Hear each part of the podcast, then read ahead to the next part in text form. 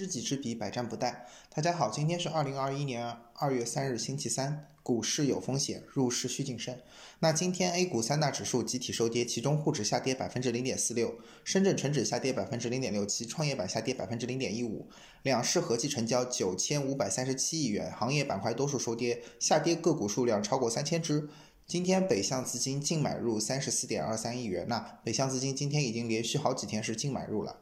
那如果对于北向资金不熟悉的小伙伴，我可以简单的介绍一下。那北向资金大部分都是一些在香港的一些国外投资者。那这些国外投资机构呢，他们比较有雄厚的资金实力，同时他们有专门的研究团队和信息搜索团队，所以在投资上会比大部分的散户更加专业一些。所以北向资金呢，又有一个聪明的资金的称号。对于一般的投资者而言，关注北向资金的买入和卖出，呃，其实是有一定的借鉴意义的。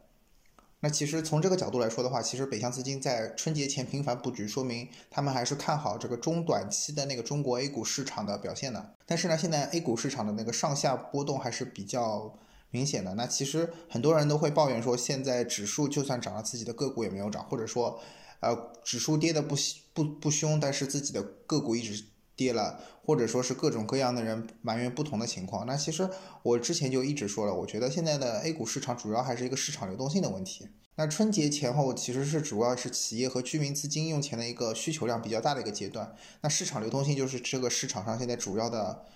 主要问题所在吧。那未来就是大家可以关注一下这个市场流动性的变化以及央行的一个公开操作。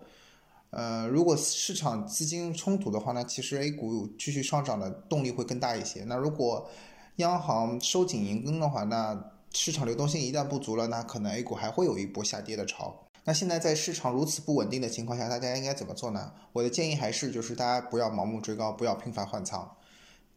做好空呃风险控制，同时呢留留一定的那个现金在自己手上，这样的话你可以。有机会去抄底，比如说去买一些自己到时候如果有自己心仪的公司价股价跌下来了，到时候可以有资金去买入，而不是满仓股票，这样到时候你也没有机会去抄底。然后另外一点就是之前我一直强调的，大家不要加杠杆，千万不要去加杠杆，不要借钱去炒股，这件事情是非常愚蠢的。因为借钱去炒股，你即使是股神的师傅格雷厄姆，他当年也是靠因为借钱炒股最后破产的，所以大家不用去。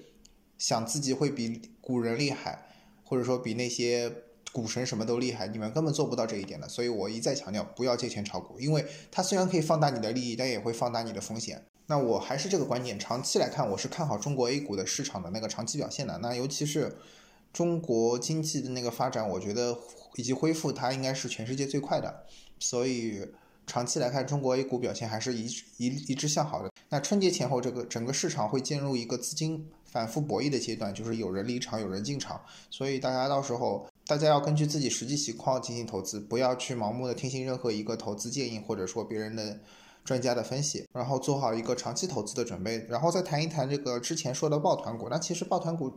就我之前已经分析过好几期了，我也不想说的太多。但是我觉得，如果你要你有你手中有抱团股的话，你应该自己仔细分析一下，你为什么会买入这个抱团股。如果你是看好这个公司的基本面，看好这个公司的行业未来，看好这个公司的前景的话，那你继续持有它是很合理的一个选择。另外，现在越来越多的人去玩基金，那我个人对于基金的观点的话是，你可以买入一些被动指数型基金，主动型基金的话，你要看这个基金经理人的业绩表现。那现在由于大家资金没有地方去，同时大家去年二零二零年的经验发现基金的表现优于这个个人投资的表现，于是很多人都专门把钱全都转到那个基金上面去了。那我个人的看法是，现在基金水涨船高，但是唯一害怕的是，万一到时候有一些基民承受不住压力，开始抛售自己的基金份额，一旦这个抛售的比例比较高的话，会形成对于基金的一种挤兑，那基金经理人也不得不调仓。